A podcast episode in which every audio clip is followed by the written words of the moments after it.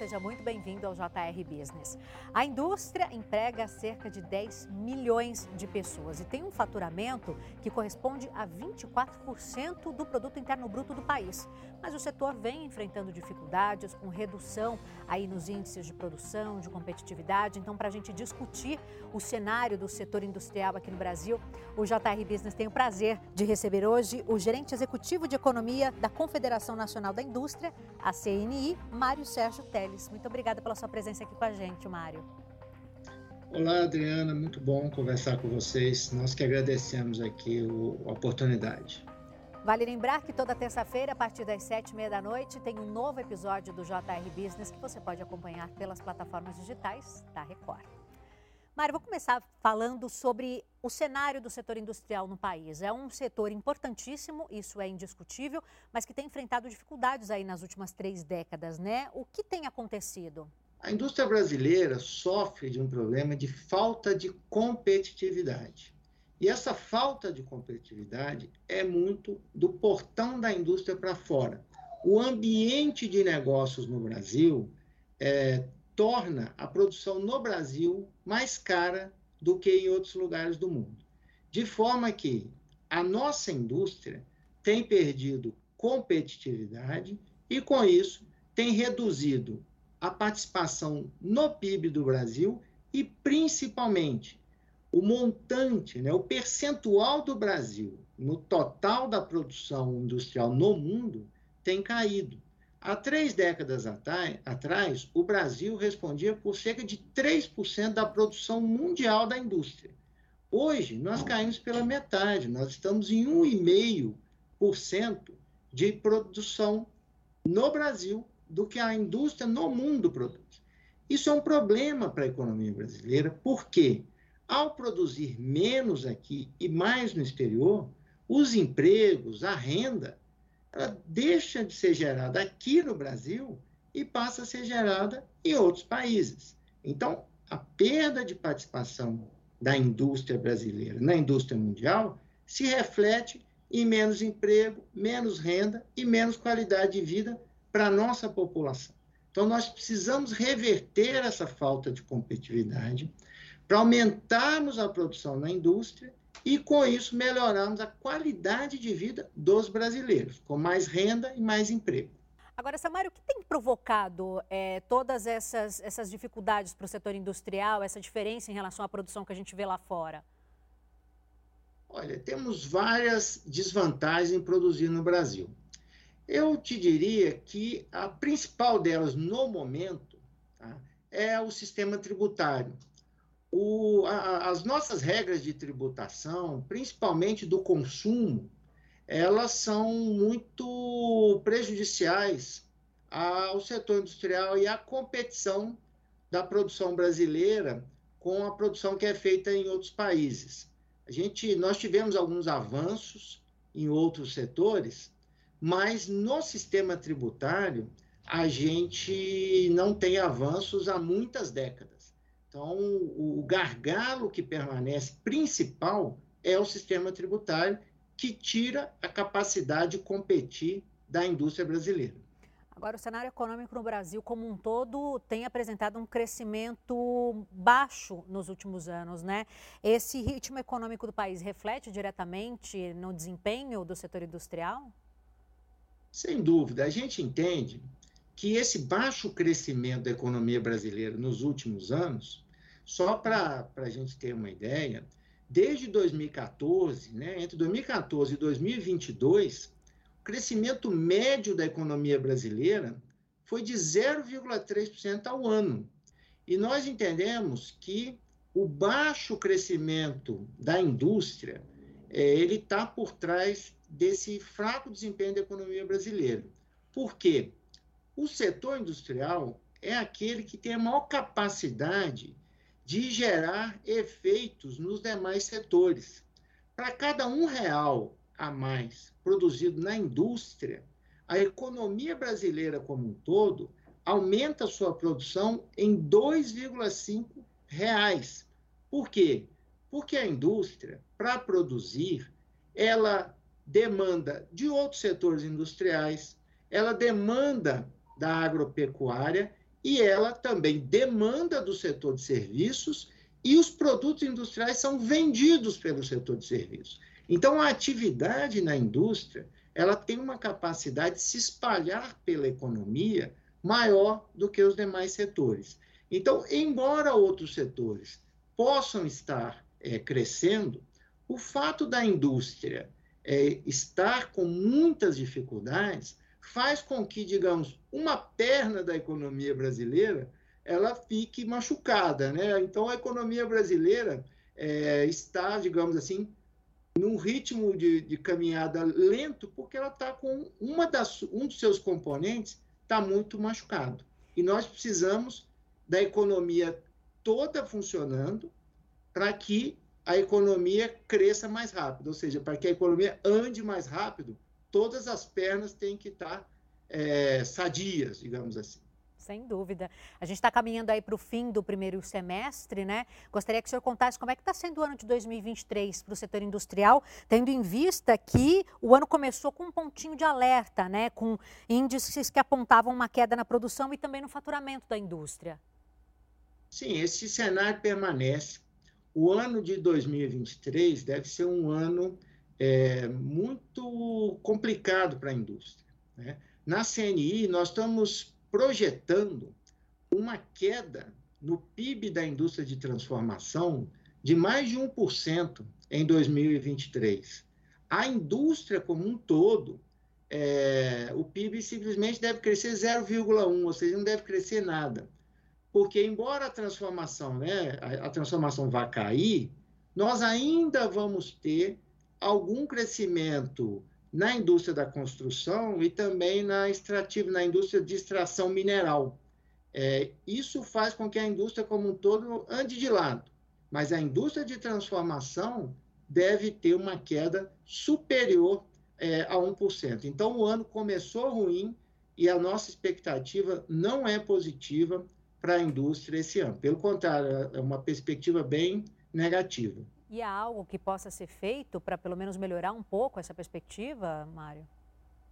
Olha, nós estamos trabalhando no momento com um grande projeto que é a reforma tributária. Né? É, a reforma tributária vai conseguir mudar o cenário de 2023? Não, tá?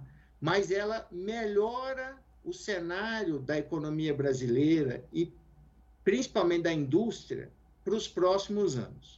Para este ano, é, o que nós estamos esperando é que o Banco Central, é, a partir das né, nas próximas reuniões, que se inicie a redução da taxa de juros é, diante de uma, um cenário de redução da inflação que a gente tem verificado, a gente entende que é, em algum momento agora de 2023 o Banco Central vai começar a reduzir a taxa de juros e isso vai dar um alento aí ao consumo e à produção é, industrial. Mas, no médio e longo prazo, o que nós precisamos mesmo é da reforma tributária. Essa seria mesmo a minha próxima pergunta para o senhor, né? A gente tá vendo, tem visto aí a política de juros do Banco Central tem sido bastante criticada pelo governo federal. A gente tem uma taxa básica de juros de dois dígitos. Aí eu gostaria de saber uh, que o senhor se aprofundasse um pouquinho mais sobre o impacto disso para o setor industrial. Qual é a visão do setor em relação a essa taxa de juros alta? Olha, a taxa de juros no patamar em que ela se encontra, ela tem sido muito muito prejudicial à atividade econômica. É, nós vimos no final de 2022 é, a economia brasileira teve uma queda, né, o PIB do último trimestre de 2022 já foi negativo. Nós estamos é, em 2023 com a produção industrial em queda, com o consumo é, bastante frágil, o nosso nível de consumo é, tem se reduzido. Isso é reflexo da, do nível de taxa de juros. Então, a, o nível elevado de taxa de juros ele se reflete de duas formas. Primeiro, os consumidores reduzem né, o seu nível de crescimento. Então, isso se reflete em menos venda do varejo e menos produção no setor industrial. E ainda tem um outro efeito, né, que as empresas elas precisam tomar é, crédito, pegar financiamentos para capital de giro, para o seu dia a dia e mesmo para investimento. Com a taxa de juros tão elevada, é, isso fica mais caro, né? o crédito fica mais caro e as empresas reduzem o, o volume de crédito tomado ou tem um aumento de custo. E isso se reflete em menor rentabilidade, tanto da indústria como do comércio. Então, o impacto dos juros, eles se fazem das duas pontas. O consumidor consumindo menos e as empresas com um custo mais elevado. O senhor falou sobre a urgência, né, da necessidade de, de se fazer uma reforma tributária aqui no país.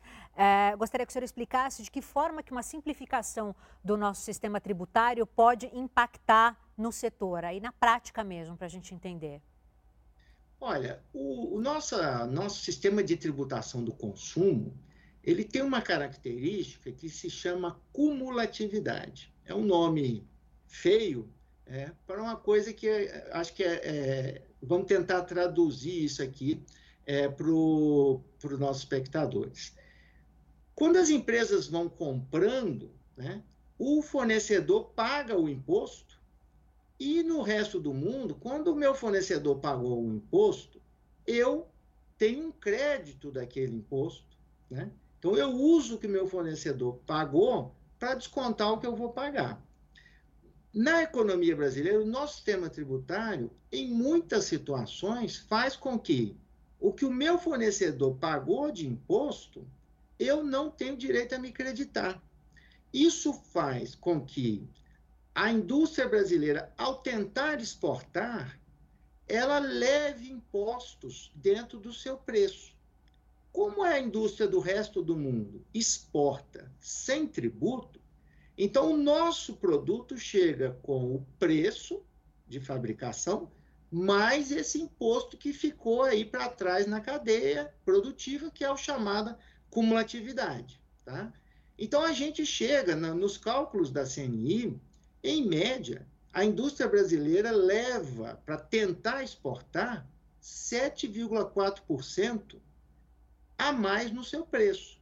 Então, a indústria brasileira chega, chega com 7,4 a mais e o outro chega com nenhum imposto no preço. Então a gente entra na competição internacional perdendo.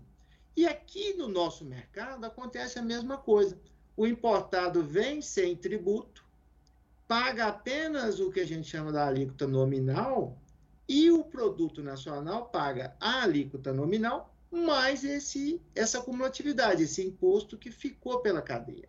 Então, o sistema tributário brasileiro tira a competitividade da indústria, porque a gente compete com muito mais tributo no nosso preço do que os nossos concorrentes internacionais. Então, esse é, um, é o principal problema do sistema tributário, que tira a nossa capacidade de competir em favor da produção no exterior. Só, Adriano, tem um número que é, acho que é, ele é muito esclarecedor do que eu estou colocando aqui. De 2006 até 2022, os brasileiros é, aumentaram o, o, consumo, né, o volume de consumo no varejo no Brasil aumentou quase 80%. Né? Neste mesmo período, a indústria nacional produziu 6% a menos. Então, o brasileiro comprou e a indústria nacional não abasteceu essa compra dos brasileiros. Quem abasteceu essa compra dos brasileiros? O produto importado. E não é ser contra o produto importado, não é ser protecionista. Né? Mas o, o grande parte dessa diferença se deve ao fato do importado chegar com menos tributo do que o produto nacional. Inclusive, recentemente a gente estava vendo a discussão em torno aí da taxação de produtos vindos é, da China, né? Da, daqueles sites, daqueles grandes portais. Sim, esse, esse é um problema é, muito significativo, porque neste caso, é, o, o importado vem sequer sem o que eu chamei de alíquota nominal. Então, ele vem é, sem tributo nenhum. Aí a vantagem em relação ao nacional que paga o tributo interno, que é o chamado a, a alíquota que eu estou dizendo, e mais aquele, aquela cumulatividade de 7,4 que eu falei. Então, quando o importado sequer a alíquota nominal ele paga, a vantagem para ele aí vira, é, fica é, gigantesca. Samário, o Brasil avançou no fim do ano passado no ranking de competitividade da indústria pela primeira vez, né? Chegando à 16ª posição. A gente superou, inclusive, o Peru. Uh, quais foram os fatores aí que levaram o Brasil a avançar e quais setores exatamente? Olha, essa medida ela é geral, né? ela não trata especificamente de, de setores. Né? O nosso avanço foi um avanço é, não muito significativo, mas ganhamos uma, uma posição nesse ranking de, de competitividade, é muito é, em função de uma série de mudanças, de reformas que nós tivemos já na economia brasileira nos últimos anos. Né? Então, nós tivemos alguns avanços é, institucionais, como, por exemplo, a reforma trabalhista, que melhorou significativamente o cenário do mercado de trabalho, é, não só para a indústria, né, mas para toda a economia brasileira. É, nós tivemos recentes avanços no campo da, da infraestrutura, né, com a nova lei do gás, a questão da cabotagem, é, novo marco do setor elétrico, novo marco do saneamento. Então, tivemos alguns avanços na, recentes na economia brasileira que se refletiram nessa melhoria no ranking de competitividade, mas é bom lembrar, ainda estamos numa posição é, bem aquém do que deveríamos. Né? No, no ranking de, de cerca de 18, 19 países, a gente está numa situação não muito positiva ainda. Precisamos avançar mais. É, o Brasil perde, por exemplo, para a Coreia do Sul, Canadá, Austrália, China. Bom, é, uma forma de fortalecer a indústria é atrair investimentos de é, empresas multinacionais. Né? O Brasil hoje é um país atrativo, seu Mário? Eu diria que não. Hoje, o Brasil tem dois tipos de investimentos que vêm para o Brasil. Primeiro é um investimento que ele tem que ser feito no Brasil para aproveitar os nossos recursos naturais. Né? Então, se eu quero fazer um investimento, por exemplo, na mineração, eu tenho que fazer no local onde estão os minérios, certo? Se eu tenho que fazer um investimento que requer grandes áreas agricultáveis, eu tenho que fazer num país que tem grandes áreas agricultáveis, é, que é o caso do Brasil. Então, esse tipo de investimento não tem como ir para outro país é, que não, não seja um país das características do Brasil. O segundo tipo de investimento que a gente ainda atrai é um investimento que tem que estar próximo do mercado consumidor. Então, a empresa vem para o Brasil não para ser uma base de exportação, para se engajar aí no que a gente chama nas cadeias globais de valor, né? Hoje a produção mundial ela é feita nessas cadeias globais de valor. Parte da produção está em diferentes países. É, o Brasil não se encaixa é, nessas cadeias globais de valor. Geralmente o investimento vem para cá para abastecer o nosso próprio mercado consumidor, que é, é significativo. Mas nós perdemos todos os outros tipos de investimento que são para integrar nessas cadeias globais de valor, né? fazer parte é, de, um, de uma cadeia maior é, em que eu vou produzir um determinado item que vai ser, por exemplo, finalizado em outro país. Esse tipo de investimento que ele está mais, ele está baseado não em existência de mercado consumidor, ou de recursos naturais. Ele exige eficiência. Este tipo de investimento, o Brasil está é, praticamente fora do, do, do mercado mundial é, para esse tipo de, de investimento. E por que e como mudar isso? Nós temos o chamado custo Brasil. Né? Produzir aqui no Brasil, por uma série de questões, é mais caro que produzir em outros países. Portanto, se eu tenho que fazer uma parte do meu processo produtivo e dali eu tenho que exportar para fazer parte dessa cadeia global né, de produção, eu não posso ir para um país onde produzir é mais caro. E esse é o caso do Brasil. Então, nós temos. Por que produzir é mais caro no Brasil?